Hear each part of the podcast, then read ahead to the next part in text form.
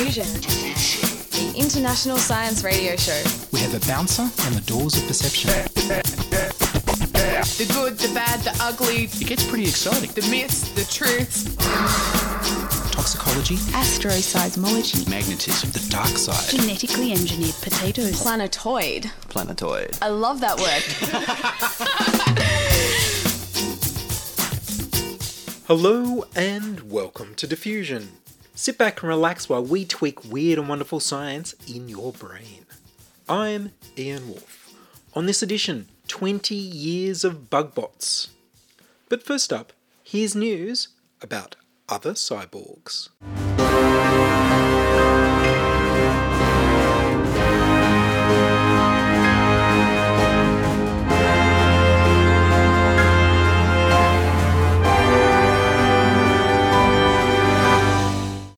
Friendly on demand.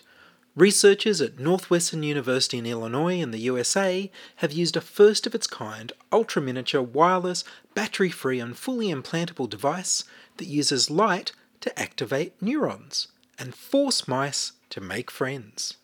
The thin, flexible, wireless nature of the implant allows the mice to look normal and behave normally in realistic environments, so that researchers can observe them under more natural conditions. Previous studies had the animals wired up, and the optic fibres would get tangled or break, and it seemed unlikely the mice were interacting naturally with big wires trailing from their heads. Optogenetics is where genes which can be switched on and off by light are engineered into cells, so the characteristics can be precisely controlled with an implanted light. Optogenetics could someday be used to fix blindness or reverse paralysis. In this case, the mouse neurons were engineered with a light sensitive gene from algae. The wireless implant is half a millimeter thick and sits beneath the skin on the outer surface of the mouse's skull.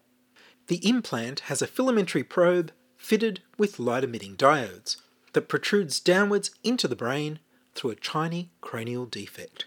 Researchers operate the light in real time using wireless near field communication from a computer the same NFC technology that you use to pay with your phone or tap to pay card. An antenna surrounding the animal's enclosure delivers power to the wireless device, eliminating the need for batteries. The mice with wireless implants were close together inside an enclosure, with the scientists using the implanted light to synchronously activate neurons in the brain region associated with higher order executive function. The result was an increase in the frequency and duration of social interactions between the mice. Desynchronizing the light stimulation instantly decreased social interactions in the same pair of mice. They stopped being friends. In a group setting, researchers could make any chosen pair of mice interact more than the others. They could make them friendly on demand.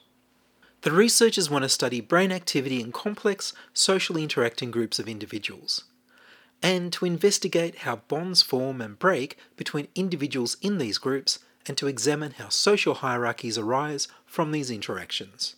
Their paper was titled Wireless Multilateral Devices for Optogenetic Studies of Individual and Social Behaviours and was published in the journal Nature Neuroscience. Cyborg Venus flytraps.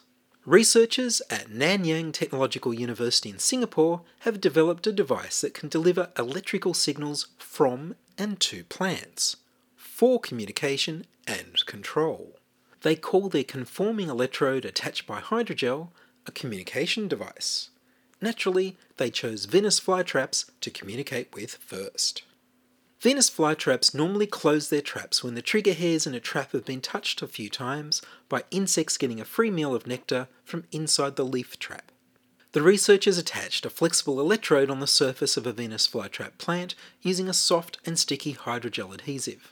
With the electrode attached to the surface of the flytrap, researchers can achieve two things pick up electrical signals to monitor how the plant responds to its environment, and transmit electrical signals to the plant to cause it to close the trap.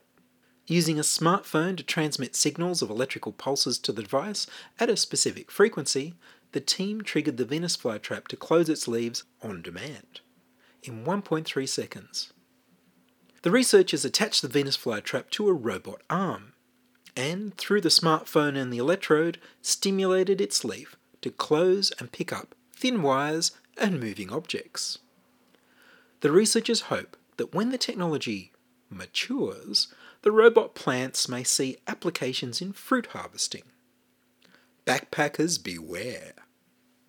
Results from a separate study, published in the scientific journal Advanced Materials, found that by using a type of hydrogel called thermogel, which gradually transforms from liquid to a stretchable gel at room temperature, they could attach their electrodes to a greater variety of plants with different surface textures and achieve higher quality signal detection, despite plants moving and growing in response to the environment.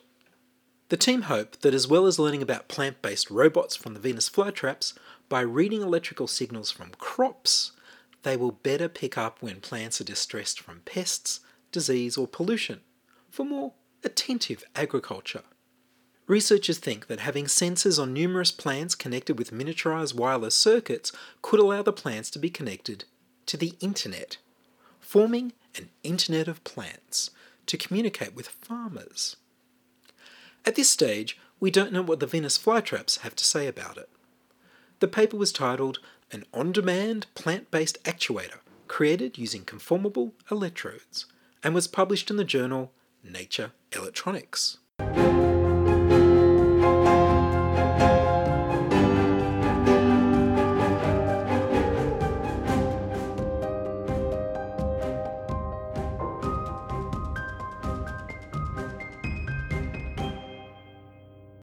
You're listening to Ian Wolfe on Diffusion Science Radio. Send emails to science at diffusionradio.com. We're brought to you across Australia on the Community Radio Network and podcast over the internet on www.diffusionradio.com. 20 years of robo-roaches, from 2001 to the present day. Cockroaches to the rescue to find people buried in rubble after earthquakes. At least, that's the vision. I first reported on remote controlled cockroach research in 2005 with a jolly giant Madagascan hissing cockroach empowered by driving a knee high, three wheeled vehicle wherever it chose.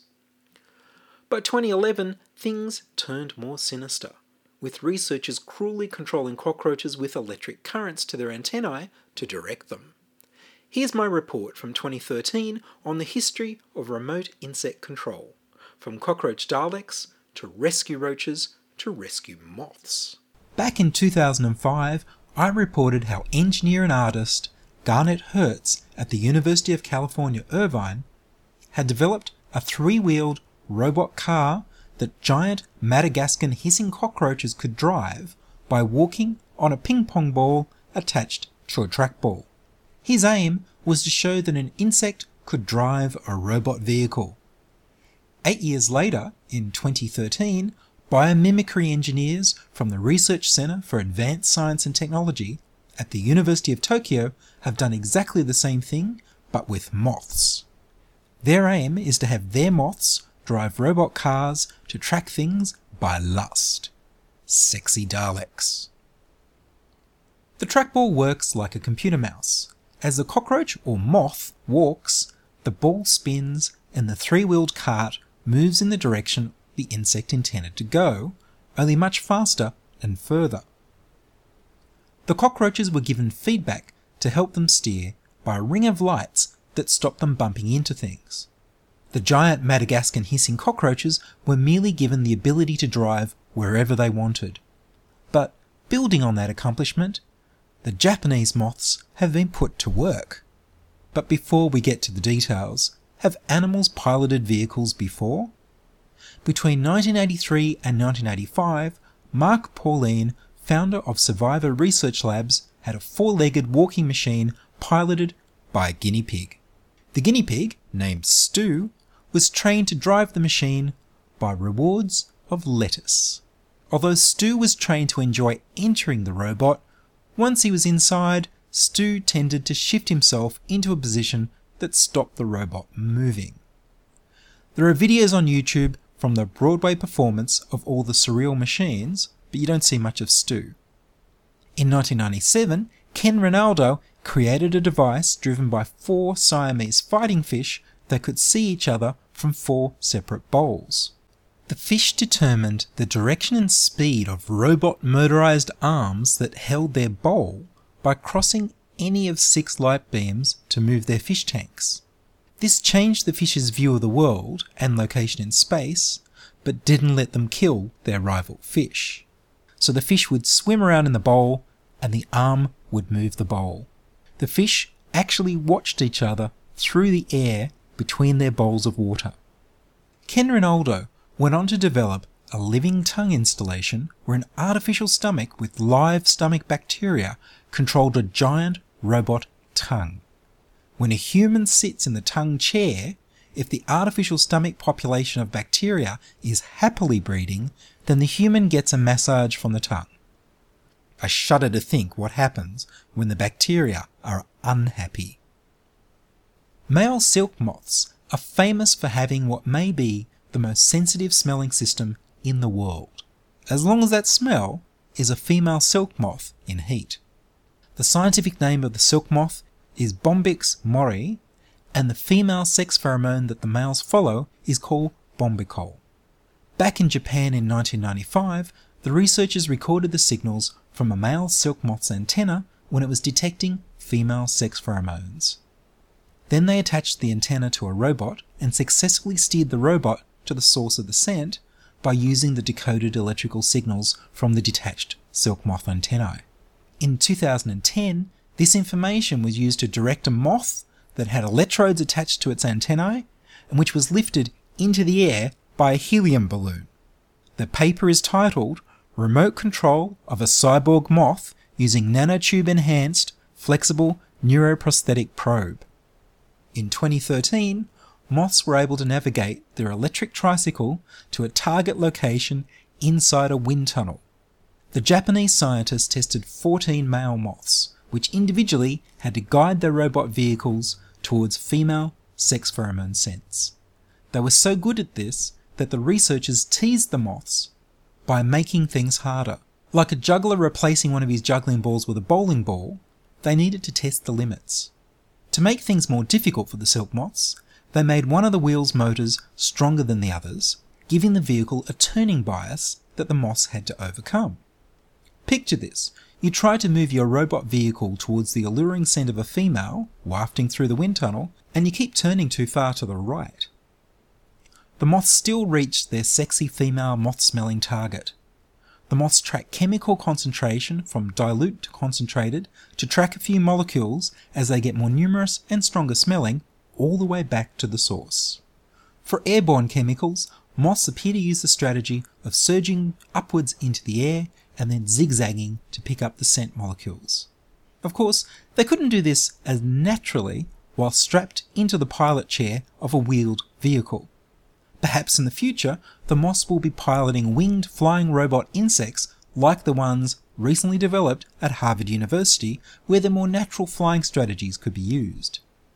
The Japanese engineers hope to turn the moth's attention to tracking the odours given off by industrial chemical leaks and spills like a cyborg insect bloodhound.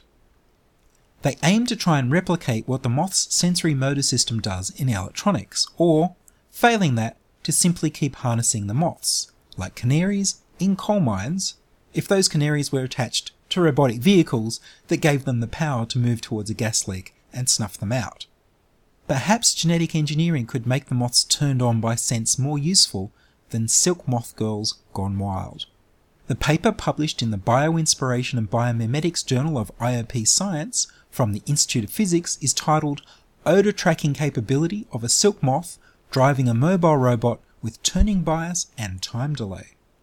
Garnet Hertz was directly inspired by the remote controlled cockroach project of Professor Isao Shimoyama at the University of Tokyo in 2001.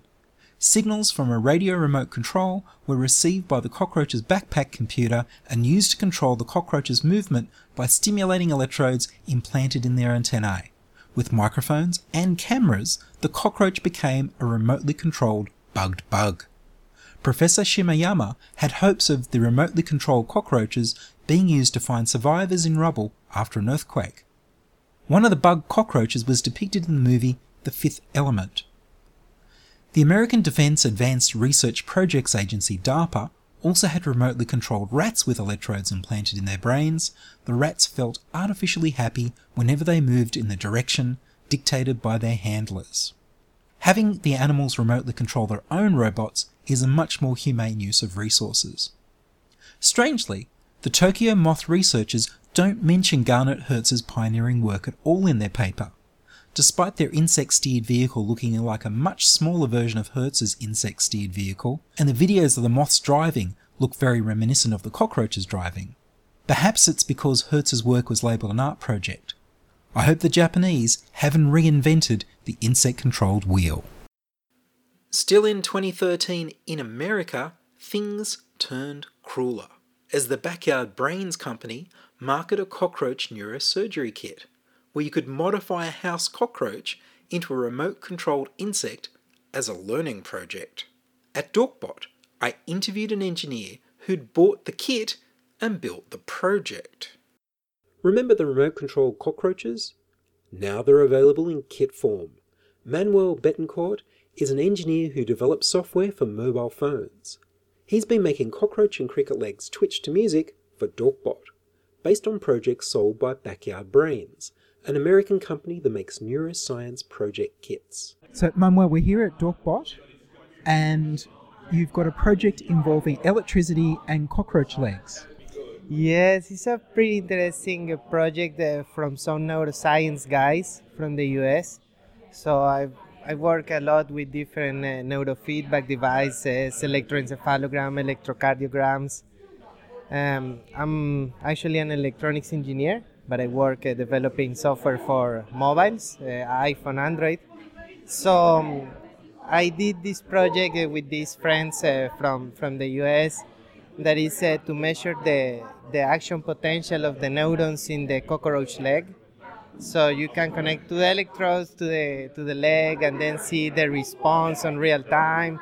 And then you can feed it electricity and it will move. You can put some music, it will move. Right now they have a very nice project that is a control remote cockroach. That is, will be my next experiment. So you put the, the two electrodes on the actual antennas of the cockroach. So you can make it turn left, right. So I am looking forward into integrating that with some robotics and uh, a little uh, bit of an artist experiment. So. So your current project with the cockroach legs, or, or your recent project, did that involve the legs still being on the cockroaches? No, you have to take the leg off the cockroach. Like maybe you have maybe four hours that all the neurons in the leg are still alive. After that, they, they start degrading. But basically, you have to, to rip off the leg and like some people get sad, but like the, the leg might grow again for cockroach, for crickets, but you know, you have so much cockroaches here in Sydney that I think it's not a, a big problem. Do you have any videos of, of this work that people could see online? Are there any recordings? Definitely. The official site is uh, Backyard Science. So you can go to backyardscience.com and see all the experiments with the cockroaches. And this is basically neuroscience experiments that run for tens of thousands of dollars. But this uh, group made it so cheap, open source, and you can basically do an experiment that costs tens of thousands of dollars for a hundred bucks. That's amazing. So they go to backyardscience.com to look at what you've done. And what about the upcoming project with the remote control cockroach? Oh, is there as well? It's there as well. Yes. Awesome.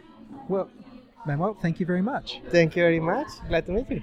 That was Manuel Betancourt.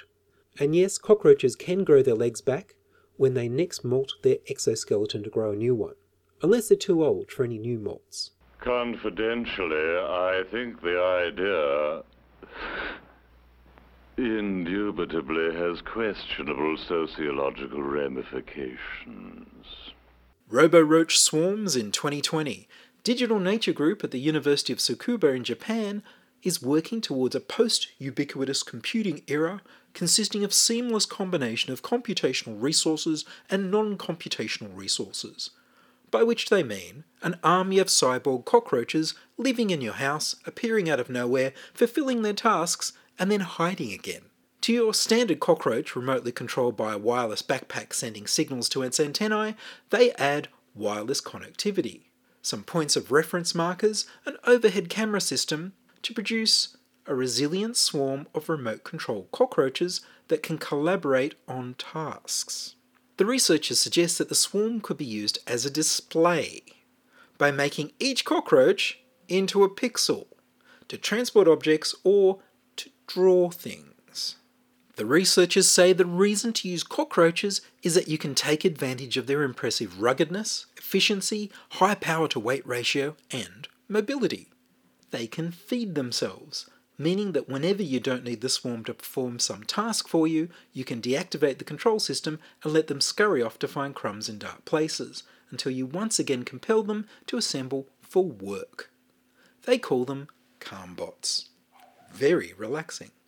And in 2021, a team led by researchers at Nanyang Technological University of Singapore attached a minimal set of sensors and processing units to the back of a giant Madagascan hissing cockroach. Their 5.5 gram backpack contains a Texas Instruments microcontroller, an infrared camera, Bluetooth transceiver, carbon dioxide sensor, temperature and humidity sensor, and an inertial measurement unit with 2 megabytes of flash memory to record activities during operations. The battery lasts for over 2 hours. Giant Madagascar hissing cockroaches can carry 15 grams, so a 5.5 gram backpack is no problem for them. The infrared camera, coupled with a machine learning algorithm, is capable of locating humans. To direct the insect's flight path, and these are flying cockroaches, the team attached electrodes from the backpack to the cockroach's cerci to provide electrical stimulation. Cerci are small sensory organs at the cockroach's rear end that have a priority override to the cockroach's brain to help it run away from danger. Whenever a cockroach feels a presence with its cerci, its legs start running, even before the brain receives the signal. When the left cercis is stimulated, the insect will fly to the right. And when the right cercis is stimulated, the insect will fly to the left. This is an upgrade to previous technology which electrically stimulated cockroaches' antenna to direct its movement. The cyborg insects had a success rate of 94% when directed to waypoints in a simulated disaster scene in a lab. Using the infrared camera with software, the team could discern humans from non human objects with an 87% average accuracy. They hope to add real time position tracking to make it even easier to find people. The paper was titled Insect Computer Hybrid System for Autonomous Search and Rescue Mission and was published as a preprint. This project marks 20 years of cybernetic cockroach research in the service of saving people from collapsed buildings after an earthquake. Please check the show notes webpage for videos and links for all the cyber roaches, moths, and plants. I found a lot of videos. When the moon shall have faded from the sky.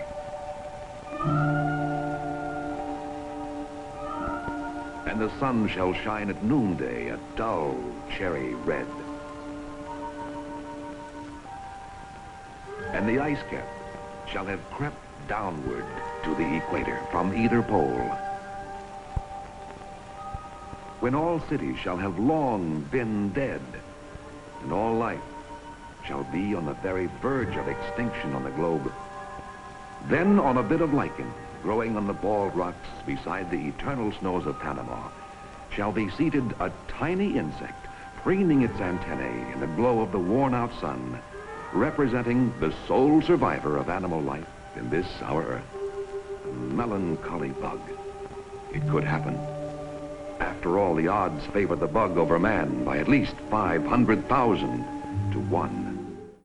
For instance, the descendants of one pair of houseflies during the six months of one spring and summer would number 191 million, million, million, if all of them lived and reproduced normally.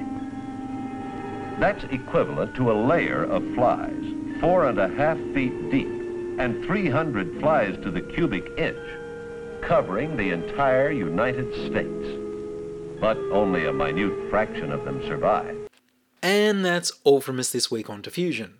Are you a scientist, artist, biohacker, or maker who'd like to be interviewed about your work? Would your company like to sponsor Diffusion? Send your contributions, opinions, helpful suggestions, and donations to science at diffusionradio.com. That's science at diffusionradio.com. Please like the Diffusion Science Radio page on Facebook and rate the show on iTunes. Tell your friends. Follow me on Twitter at Ian Wolfe. The news music was Rhinos theme by Kevin MacLeod of Incompetech.com. I produce Diffusion, which is broadcast around Australia to 28 stations on the Community Radio Network, including Radio Blue Mountains 89.1 FM in New South Wales, 8CCC in Alice Springs and Tennant Creek, 2MVR in Nambucca Valley, 3MBR in the Mallee Border districts of Victoria and South Australia, City Park Radio 7LTN in Launceston, Tasmania, and 2XXFM in Canberra. Diffusion is narrowcast on Indigo FM 88 in northeast Victoria. Diffusion is syndicated globally on astronomy.fm. Subscribe to the podcast on the Diffusion website www.diffusionradio.com. That's www.diffusionradio.com and check the website for links, photos, and so many videos about this week's show. If you enjoyed this show, you can explore more than a thousand previous episodes archived on diffusionradio.com, where the shows are labeled by keywords so you can focus in on the stories you want to hear. Make a donation through paypal.me slash ianwolf or join my patrons at patreon.com slash diffusionradio. I'm Ian Wolfe.